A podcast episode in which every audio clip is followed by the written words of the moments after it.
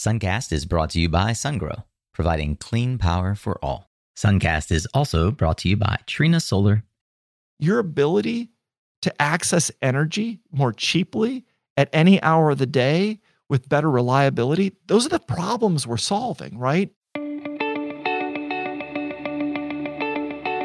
Hey there, Solar Warriors. I'm Nico Johnson, and this is Suncast. Each week, I pull back the veil on the life and business insights of clean tech entrepreneurs building the most noble and impactful companies of our time. I hope what you learn from this conversation is a catalyst for your own growth. So thanks for tuning in, and welcome to our tribe.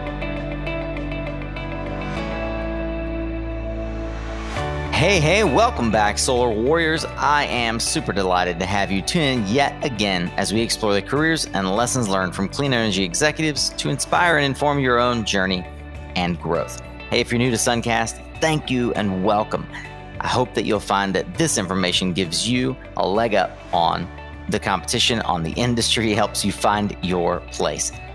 If you missed it, this is part two. Part one of our interview with Chuck Swoboda was such a fantastic ride through his history and how he got to Cree Corporation. We're going to wrap up the conversation today in part two.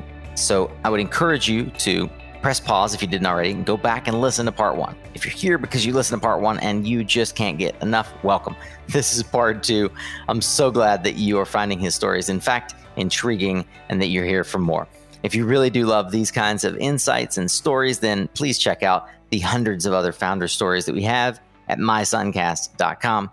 Subscribe to the podcast, subscribe to our newsletter so that we can let you know what other exciting information we're bringing to your world. But for now, get ready to tune up your skills, Solar Warrior, as we dive back into a very powerful conversation with Chuck Swoboda here on Suncast.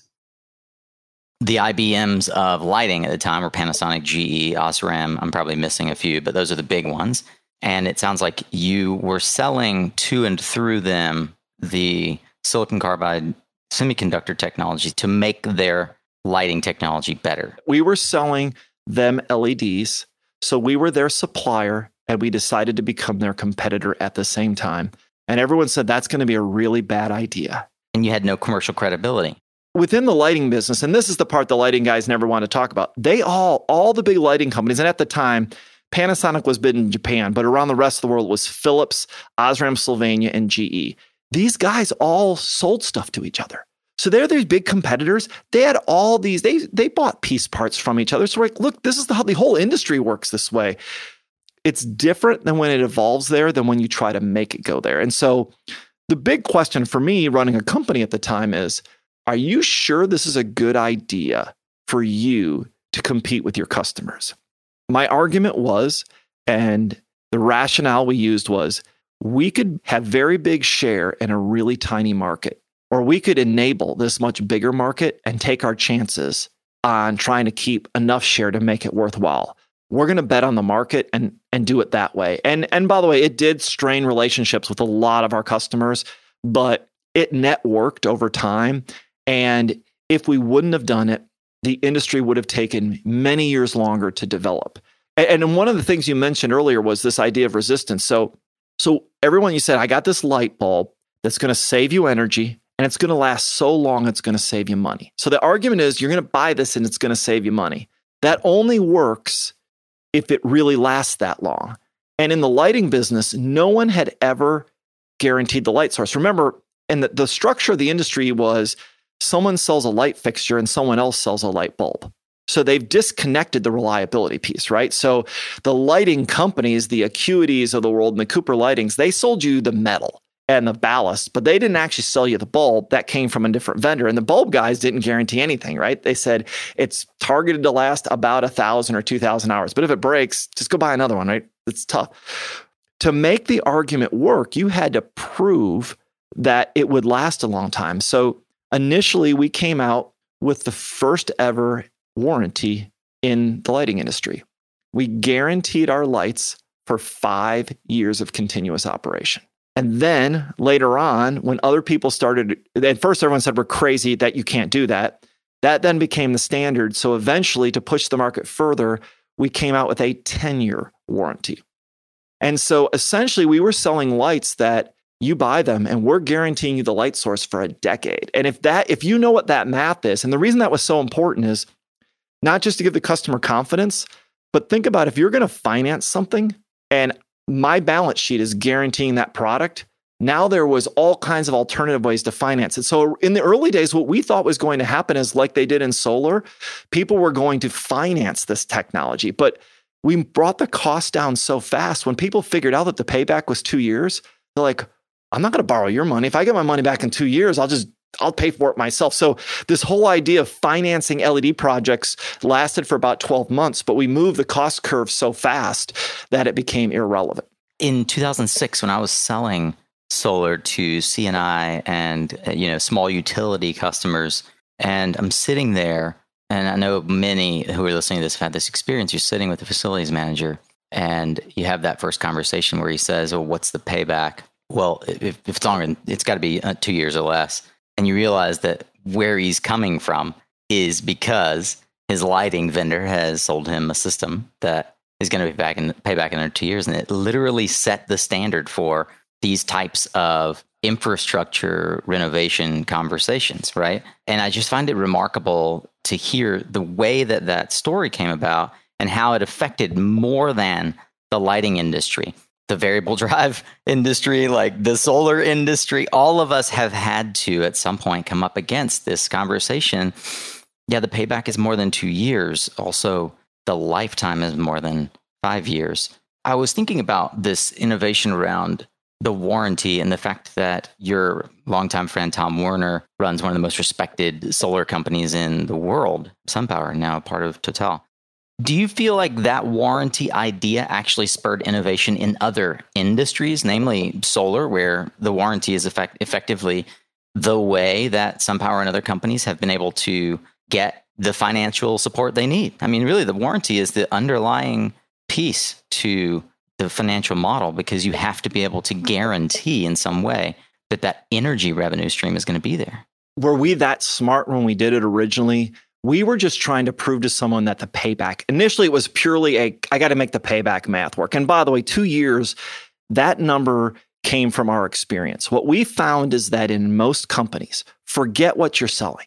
Before led lighting came along most companies if they have a project that has more than a two year payback they fund it like a fraction of the time it doesn't matter what it's for. So we picked that number because we knew that that had existed before us, right? You know, what typically happens is most companies have capital projects and they have a rate of return on them, right? If it pays for itself in one budget cycle, 12 months, they're funded almost 100%. And if it's 18 months, it goes down and up and up to two years, you can still get them funded. Once you go over two years, a very small percentage will ever get funded because no one's going to spend their capital on that if they have something that pays for itself faster. It's just bad business. So we shot for that number because of that reason. But the only way to get people to believe us was to give them that warranty. Now, our capital projects end up becoming so cheap relative to things like solar it ended up not being a financing question, but it absolutely, the math on something like solar doesn't work unless you need a bunch of capital. So you don't need a lot of capital for LEDs. It's relatively cheap project compared to an infrastructure one. Right. So solar is a lot of money. So most companies, there's no way they can get this on their own balance sheet, right? They've got to use someone else's money. And so that's where if you don't have the warranty to guarantee it and the bank's not willing to take that warranty as their collateral, the, the whole process doesn't work. We got there a different way we were pursuing the same idea earlier than solar was, but in the end, we kind of ran right past. Right for us, it ended up not being the warranty. Ended up becoming something else, which is just purely a symptom of do you have higher quality LEDs. The reason we pushed warranty was we could, and we knew that there were a lot of Asian made LEDs that would fail. So we purposely looked at what their LEDs were bad at and designed our product to optimize around what we were good at there's an element of stories that go untold in these in these great leadership examples, right? And I wanted to just probe a little bit there, and I'll ask it by way of that sacrifice question. What sacrifice did you have to make to achieve what you ultimately achieved, which is effectively in the history books, in the annals of history of how an industry came to be? It's something I had no idea I was sacrificing at the time. So I turned 50 a few years ago. You know, like many other public companies, we do these very extensive annual physicals and you go in and they check everything. And a few weeks after my 50th birthday, I go through my physical and I'm 100% good to go. Not a single thing wrong. I don't need to change my eating. There's literally nothing I need to do better. Like life's great. And I even remember sitting down and, and, included in that is you talk to a psychologist, how's it going? And I remember going, look, you know, I've been doing this so long, I don't even really notice the stress anymore, right? It's it's kind of fine. So I was good.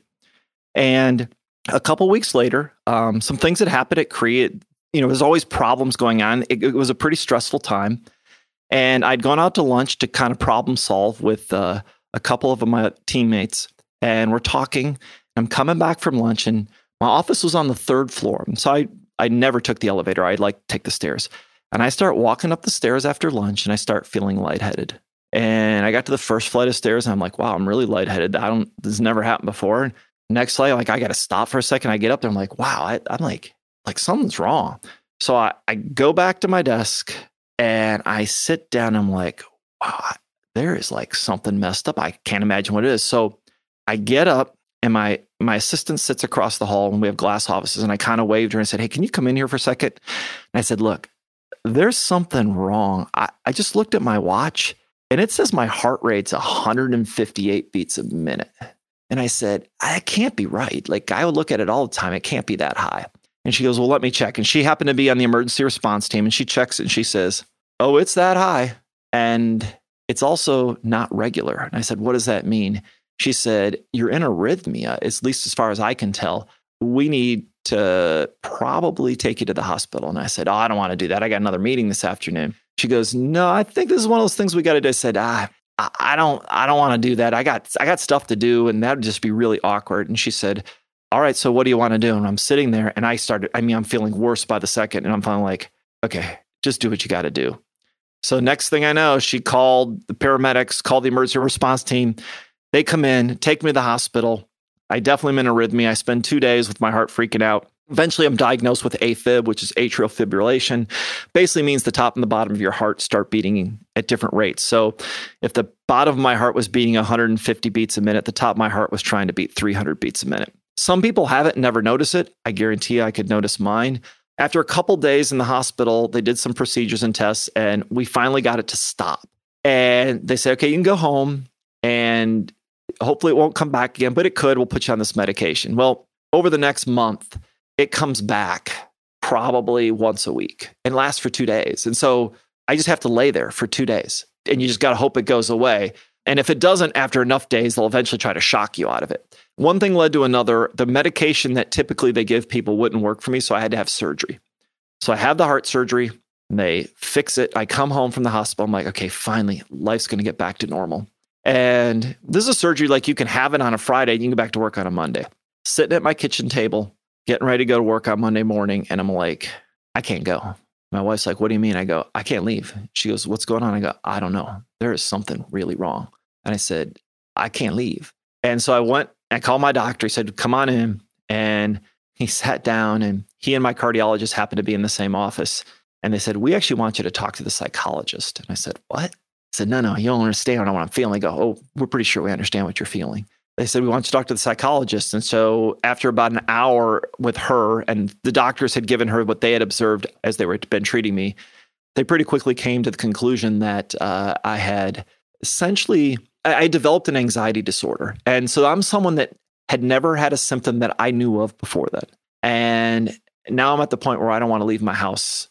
Uh, the thought of walking up a set of stairs would cause my body to have not real physical reactions. And so what I learned through this process is, is that if I don't want to have AFib again and I want to deal with this anxiety disorder, I need to deal with the stress in my life because my diagnosis is cumulative stress anxiety disorder. And the diagnosis of what caused my heart problem is cumulative stress. And the way they described it is essentially 16 plus years as a CEO dealing with that stress every day it's kind of like any other muscle or parts of your body. You know, a runner, if a runner runs for every day for 16 years and they wear out their knees, none of us is going to think that's weird, right? Like you wore your knees out. Why would you do that? I wore out my nervous system and it is a system. And, you know, up until that point, I didn't know anything about mental health. I mean, I was, Was I sympathetic? Yeah. But could I really understand it? No, I, I didn't get it. And and so I basically I spent the next month. The doctor said, don't make any short-term decisions. Work through this. So I worked at Cree part-time. I still was working, but I was medication and I, they asked me and gave me a choice what I wanted to take medication or do therapy. And I said, What's the difference? And they said, They both work about the same in six months, but your best chance is to do both. And I said, I'm in. What do I need to do? That moment decided to change everything. And so I started, I went to started seeing my therapist two or three times a week around my anxiety, started taking the medication, practicing mindfulness, yoga, and I essentially revamped all my habits and it took about a year, but about 12 months after that moment, I was at a point where I was not relying on the medication anymore. And uh, I was living my new normal life. Now, important part of the story for people to understand is that when I was in therapy, I wanted to get better. I said, what does it take? So, first of all, what you realize is the challenge with anxiety, I'm a problem solver. The way you deal with anxiety is you accept it, you don't try to fix it. And this makes no sense to an engineer. It's the most illogical concept. But until you get past this, you can't solve this problem. Otherwise, you're in this loop and you can't get out of it. And so, as I was processing through it, I said one day, I said, Look, I'll keep doing everything you say, but when is the old me going to come back? She looked at me, my therapist, she said, um, The old me is never coming back. But if you stick with me, I'm going to make you a deal. I'll promise you that you'll agree that you found a better me. And so for a year, I every day I woke up hoping that was true. What I found was is that uh, all these things I did to deal with stress and anxiety actually gave me an appreciation for life that I had no idea before. So when I was CEO, you and I could have talked, and I couldn't have recalled anything we talked about when we were done because my brain was while we were talking, I was already working on the next four things that had to get solved. So I would go to events. I would go, I was never present, you know, in this I, I and I finally learned what it was like to actually go to dinner with my friends and actually talk to them and engage them. And it was so it's been a really amazing journey. People have asked, so why do you talk about mental health? I because it's the only thing I can honestly do to help give back to the people that helped me out. I asked them what I could do.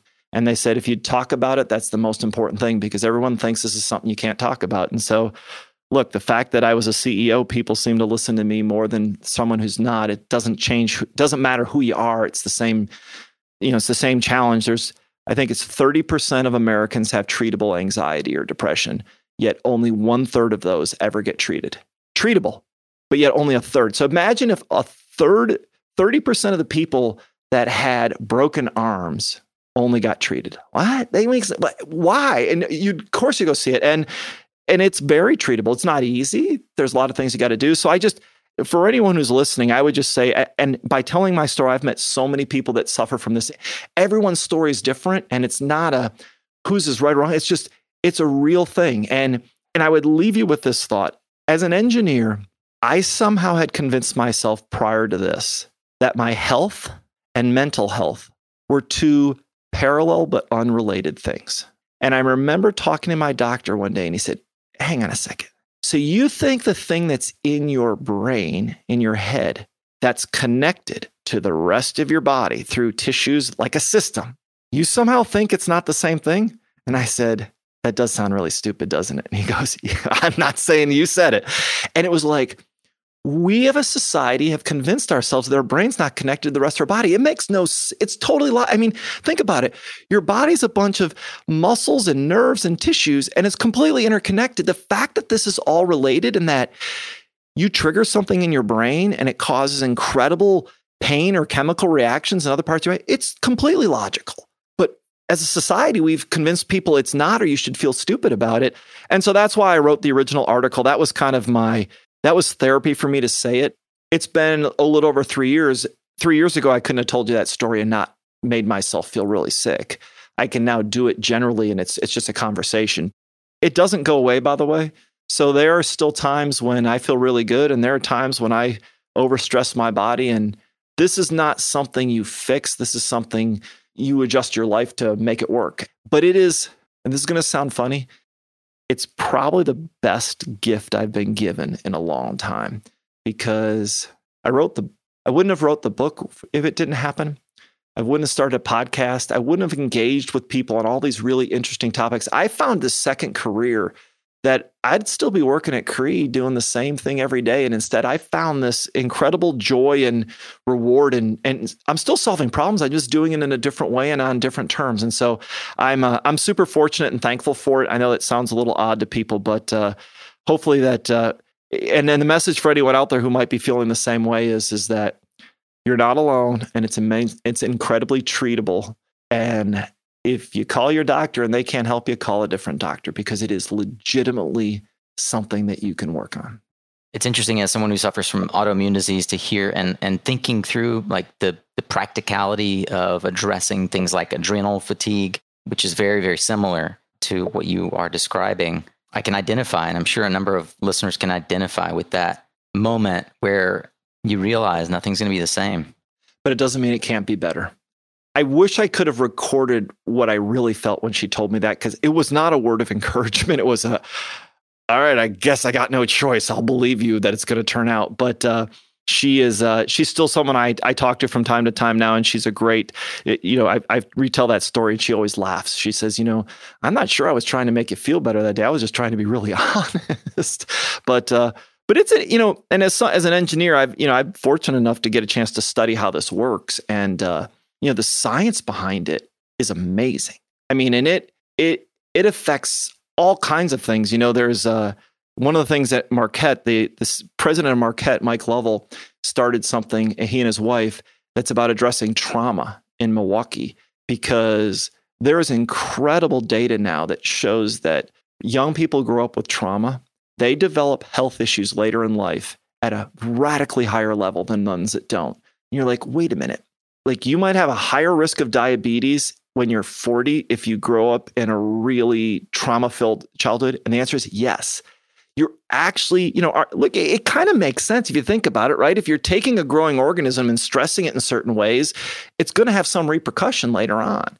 And so I think for me, it's been really interesting to get into the science. And, you know, here in, in, in Carolina at UNC, they've done some great work where they can actually map the neural networks and they can watch how your neural networks respond to things. And you realize that when you feel bad about something, it's not all in your head. Like your body's actually causing a chemical reaction. It you are feeling like it's real. Like when my anxiety thing was happening, my body was pumping out cortisol and adrenaline 24 hours a day was happening. to me. Like that's going to mess your system up at some point.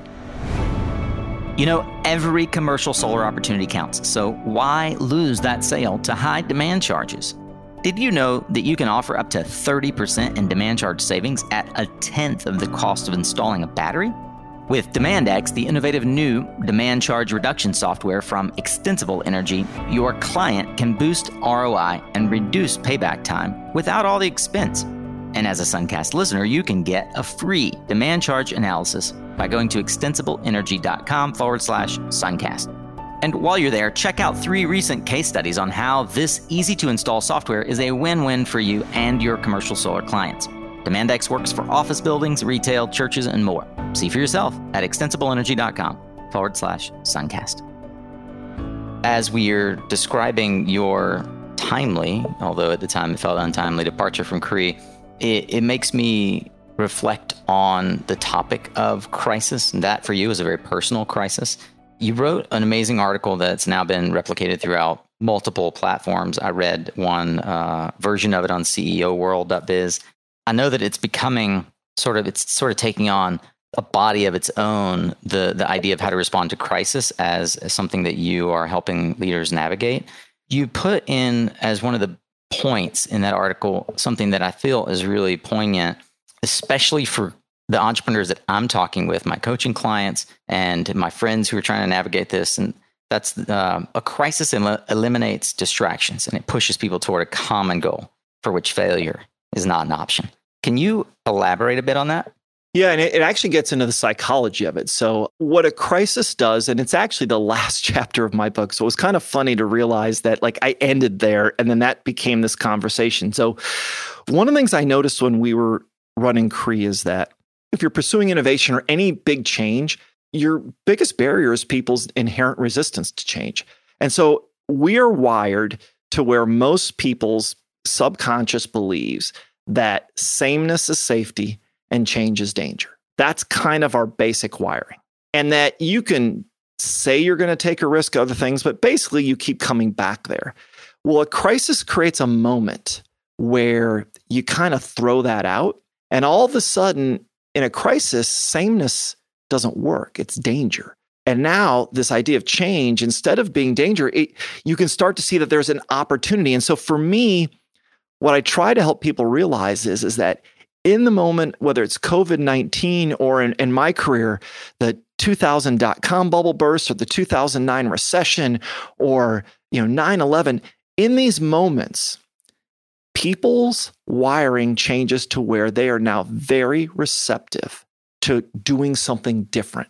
And what I would encourage entrepreneurs of all sorts is this is that time to try stuff that no one wanted to try before because that risk reward balance is different. And it's not just different. And, and most people think I'm talking just internally. It's definitely how you should think about it within your organization. But your customer is also in a different place. So the customer also knows the world's different. So if you want them to try something, they're going to be much more receptive to doing it and realizing it might not be perfect the first time. And one of the examples I quote in the article is what happened in higher ed. So in higher education, we spent 10 years at Marquette talking about going online. And a small fraction of most universities' classes were online as of end of February. Mid March, COVID 19 comes to the US. People like, wow, well, these kids can't come back to school. In seven days, almost every university in the country went 100% online. To give you an idea, at Marquette, they had less than 100 classes online before this happened. One week later, they had over 2,000 courses online in seven days. Now, I know because I was in a conversation, if you sat down with the smartest people in the university and said, if I told you we have to go and do this as fast as possible, what do we think the fastest we could make that conversion was? And the answer would have been somewhere three to five years if we went all in. But we did in seven days. So the point of this is that dynamic exists in every industry right now. And it may not be as dramatic as higher ed and online, but you know, think about telemedicine, an idea that's been around for 20 to 30 years. No one used it. Now, you would if you feel sick, everyone says just call your like do a telemedicine visit. I can I can go see my cardiologist via telemedicine. One of our biggest problems as a country is the cost of healthcare, right? Well, if we can deliver it more efficiently and more simply, not only do we lower the cost, but think about this no matter where you live, you have much more access to the best doctors. The friction between you and the service provider has been reduced. And and even what you're working on, I mean, I know that you you have your virtual event coming up and you know, you're in the business of part of what you do is you help organize events, you you make them happen. The fact is is that the event business is in person is shut down indefinitely. But this idea of a virtual event, everyone knows it exists, hasn't gotten a lot of traction because we're used to the old way. Now that we don't have a choice, people are willing to try it. And what's interesting is the barrier to getting people to attend a virtual event is much lower than an in person one. I mean, if I want to attend one of your events, I just click yes. Like before, I had to get on an airplane. And so it wasn't, you know, the cost of the event was minor compared to the travel and the hotel and all the other costs. Look, now you have the opportunity to do that. Now, it will be different. What it means is that the people with the best content who make it available will win better. So the good news is is that everyone has a, uh, a more level playing field because if it's virtual, it doesn't matter if it's in Las Vegas or Louisiana, right? Or it, it, doesn't matter where it's at because it's virtual. So you're not competing against location. And, and I do think in person events will still exist for many other reasons. But for great content, I think we're going to see this idea of hey, if I want to hear a great speaker, I'd rather hear the great speaker and get access than know that a smaller number of people have to fly somewhere to go. It's it's crazy, right? It's like listening to Brene Brown's Netflix thing anyone who's interested in that should look, get a chance to hear her. And because it's on Netflix, you can't. Like that is that's the magic of this platform. It doesn't solve all problems. So I just I think we're in a really interesting time. And so, you know, as it applies to solar, I you know, I think one of the messages that it, it should be a reminder that it's been 20 years battling to convince people that solar was this really good option and everyone should use it.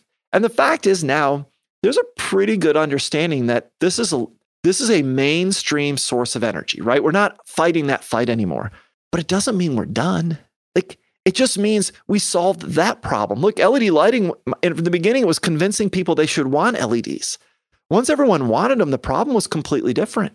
And so, what I would also say is these moments will create new opportunities to engage and challenge people in different ways. And what you got to realize is you got to go look for them, right? Because for every new problem that gets created, there's a new business opportunity to solve it. You know, with Christensen passing this year, a lot of folks are thinking and re- re- rereading The Innovator's Dilemma. Uh, I think at last count, there are more than 50,000 books on innovation in some way or other. I'd love to hear why another book on innovation. I was talking to the folks at Marquette and uh, giving a, a, a, speech about just uh, stories about Cree and some of the things we did from a leadership standpoint. And afterwards, I was approached by the person that runs their leadership development program. And she said, You know, would you mind maybe taking a look at something we do here that we teach? The third year of it is focused on leading innovation.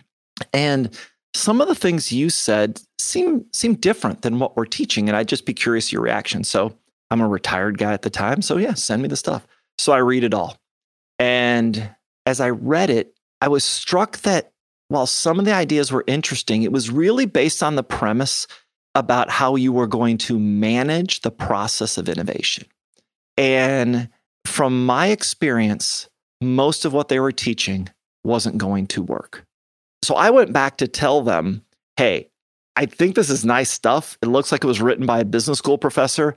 It's not how it really works. I'm just telling you, it's innovation is a people problem, not a process problem. And they said, that's great. And I said, okay.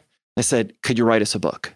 I said, You're joking. And they said, No, like your whole argument is interesting. Can you write it down? So that's what got me down this path to try to let people know that, well, those tools and those processes, there's value to them. But if you don't start with the right mindset, all the tools in the world will not make you innovative. It's why so many companies throw the word innovation around and so few of them are actually innovative because the first thing you have to realize is, is that if you want to innovate, most of the stuff you do to manage the company, you've got to ignore it, abandon it, go around it, do something to get past it because the things that make you good at management, like getting people to follow a process to do the same thing over and over again to get a predictable outcome, that has nothing to do with discovering something that's never been done before. Or, hey, let's follow best practice. Think about best practice, right? A best practice means you can't be any better than what someone else has already done.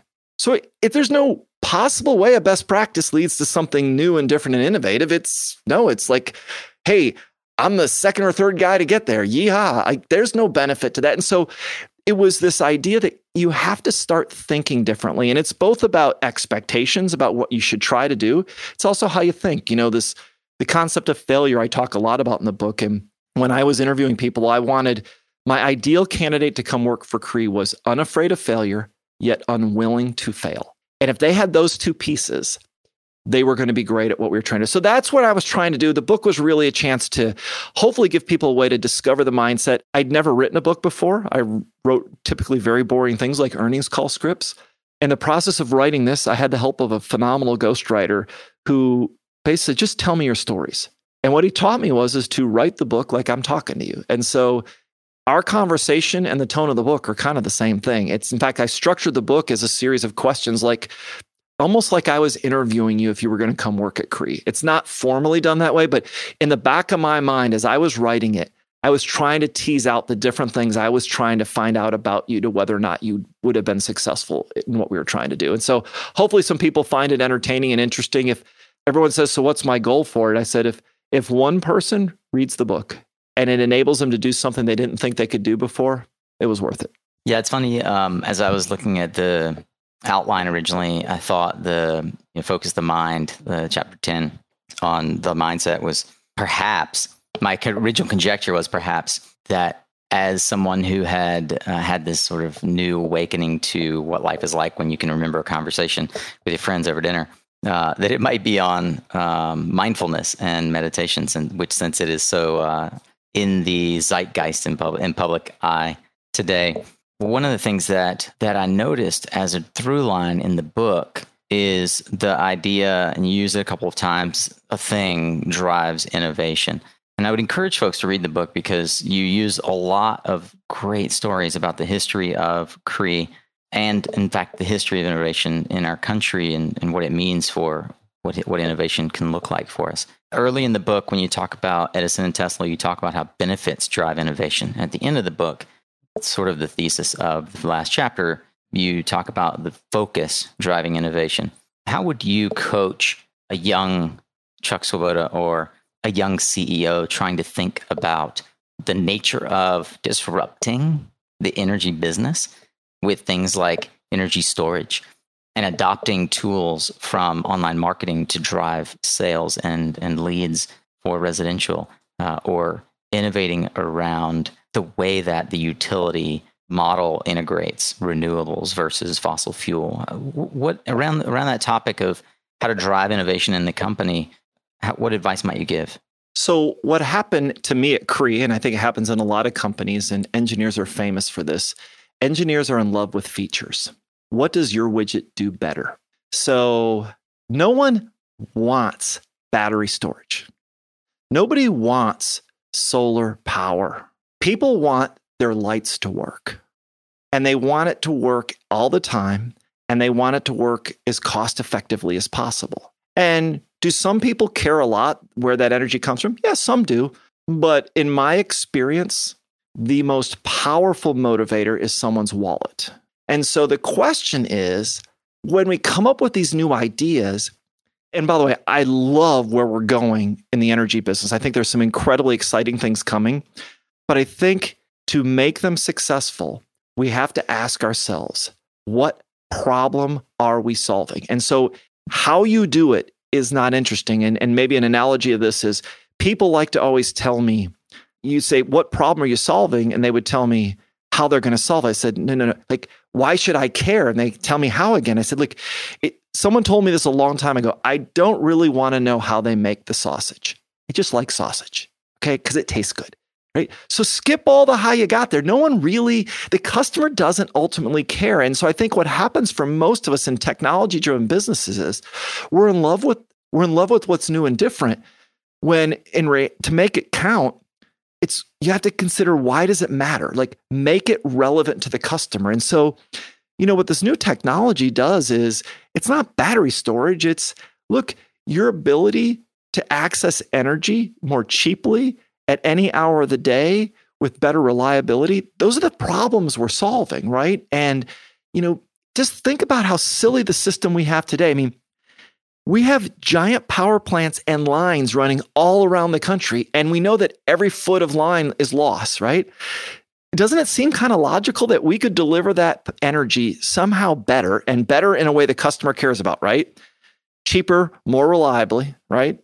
By putting it closer to them? It just seems to me that that just seems kind of like a logical argument. Now, lots of technology has to happen to do that, but I think that's where we got to get to. And I think if if people in the business spend less time on what their features are and more time just solving the customer problem. And for us, look, guys, in, in LED lighting, it was very simple. We didn't save people energy and we didn't keep them from replacing their light bulbs. Those were the features. The benefit was it was cheaper. So you either decided you wanted to waste money on your old light bulbs or you didn't. It was no more complicated than that. I believe that readers are leaders and leaders are readers. I wonder if there are uh, a handful of books, maybe there's one, maybe more that you routinely routinely gift or recommend and why. When it comes to business books, the book I've recommended the most of all is The Innovator's Dilemma by Clay Christensen. I remember getting it when it came out and realizing that he had written a book about a problem that I thought I was all alone in facing. And I would read it, even though the stories are 20 plus years old now, it's actually a story in human psychology. And to me, if you read it with that lens, it's an incredibly powerful book because it's explaining why it's so hard to change. And fundamentally, no matter what industry you're in, you know, if you're going to change it through innovation, you have to understand the psychology of why people do and don't want. At the end of the day, the guy's not changing because he's a bad guy. He wants to get his paycheck. He wants to make his bonus. He's worried about the mortgage payment, right? And if you really think about Clay's book, it does a great job. He talks about it at a different level, but that's what I took away from it, especially the second time I read it. So to me, that's my favorite. I've tried a lot of other books that are around psychology of, of things. And so what I've found in my career is that the traditional innovation books are not stuff I quite got as much. So I've been really interested in things like, you know, a book I gave away for a period of time is I gave a lot of people the book Predictably Irrational because it was really an interesting look at how people think about things. And then the other book that, and this is one I've given more than any others, is when I was in operations, I gave out more copies of a book called The Goal than anything else. The Goal, yeah, it's been recommended. Do you remember the author? Uh, it's Goldratt. He's now he's passed away, but I forget how many 10 i believe he's sold over 10 million copies of that book by the way. And if you work in a business that has to make something you should read the book. Early on i told you a story about i became the operations manager. I didn't know what i was doing. There was a copy of that book laying on the bookshelf in the office i inherited. I took it home and read it that weekend. It is a novel it is a story about a guy who takes over a factory. It's written as a novel. He teaches you some of the most incredibly powerful theories that you can apply in all kinds of business and that honestly I've applied in our business of innovation. It's it's really a book about the theory of constraints that what you really need to understand is what's limiting us from getting there. And it's not everything. It's usually one or two things. The book's a manufacturing story, but again, if you read it like it's a life story, it's the same everywhere. It's how we approach technology, right? It's my constraint was smart people that could solve one of the problems. Everyone in the rest of the organization was designed to not screw that up. So literally, if you worked in a function that wasn't there, your job was to optimize that one, not the other way around. I don't care what your job title is. And so to me, if I had to pick three, I'd start there. They're all different and interesting. And maybe I might even read my own book, but I've read it a lot recently. Where can people learn more about you, get into your reading. I've got a, a, a slew of links I'm going to share of how they can find you on Forbes and whatnot. But do you have a place that you send folks to get to learn more? Yeah, the easiest place is to go to my website at chuckswoboda.com. So pretty much everything is linked into that. So you can find all the content. You can get access to the podcast through that.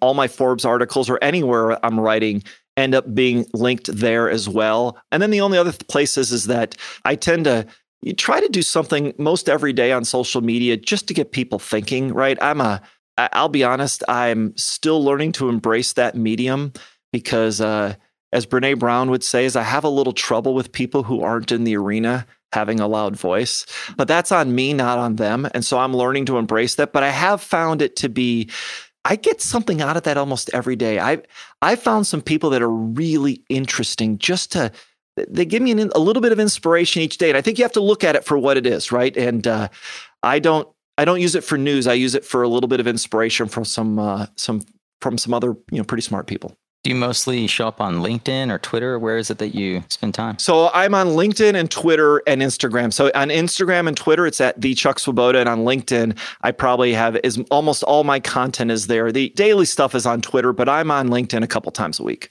Well, Chuck, let's end today's conversation with what we call a bold prediction. What one thing do you see happening in the market that maybe nobody else is tracking? You sort of have a track record of this. So, what's in your crystal ball? You know, I've never been good at pure crystal balls uh, predictions. And the reason for that is I think there's a connection, right? You're what you're really doing is connecting some dots that others haven't connected yet. And for me, you know, since your audience is so focused on the energy business, I just can't help but think that there's a day when the energy business is almost completely distributed because we're going to be driving around with massive energy storage devices called electric vehicles. I see this incredible localization of energy to where it is a distributed network, not a centralized network, and all the things that come with that. And uh, just like in computing, we went from central to distributed, and there's many reasons around the logic of why that works better, including speed and reliability. I just can't believe it won't happen. And I know a lot of people are talking about it, but I haven't seen anyone push it far enough. But, you know, if I was in the energy business, that's where I'd be spending my time because I just, it just seems logical and obvious to me. It will happen, but like not a little bit. We will at some point not have large scale centralized power distribution. That's what I believe happens. There's just no point to it. Well, as that day does become reality, and many in uh, the gallery are cheering you on in there from their kitchens or their cars or wherever they may be still sheltered in place as they hear you say that. Certainly, it has been the drum that many of us have been beating for uh, quite some time. It's encouraging to hear from someone with as much experience and insight as yourself that also believes that. Chuck Swoboda is the innovator in residence at Marquette University. He's also the president of K Point Advisors and, the, as we talked today, the retired chairman and CEO of Cree Incorporated. And you can find out more about Chuck at chuckswoboda.com, as well as check it out. Don't miss his book, which is probably going live before this episode hits your earbuds. So go ahead and jump on Amazon and check out The Innovator's Spirit. Of course, we have all that linked in the show notes at mysuncast.com. And we look forward to having another conversation with you in the not too distant future, Chuck. Thank you so much for joining us today on Suncast. Well, it's been my pleasure. And uh, I'm excited to see what happens in your industry. I think the last words are is you guys aren't done yet. We got so much more to do. And so I would just encourage you to realize there's a whole nother round of innovation coming. All right, Warriors, I am saturated. And I know that if you're listening all the way through to the end, then you are more prepared than ever to take on this energy transition with renewed vigor, strength, insight, and tactical advice. The wisdom and golden nuggets that Chuck continues to share of his encounters, of his work, it has left an indelible impact on my life, and I'm sure that it will on yours as well. I hope that you would take some time to share what was it that stood out for you in this conversation with Chuck Swoboda. We always post these episodes to LinkedIn, so a simple comment in that post would just be amazing and flattering. And hey, if you share it, I'm both humbled and honored. If you're eager to keep learning, then you, my fellow follow math, can find the resources and highlights from this and every discussion, along with social media links, book recommendations, book links to Chuck's book, and more over on the blog at mysuncast.com. While you're there, please take a couple minutes to fill out that listener survey I mentioned at the beginning of part one.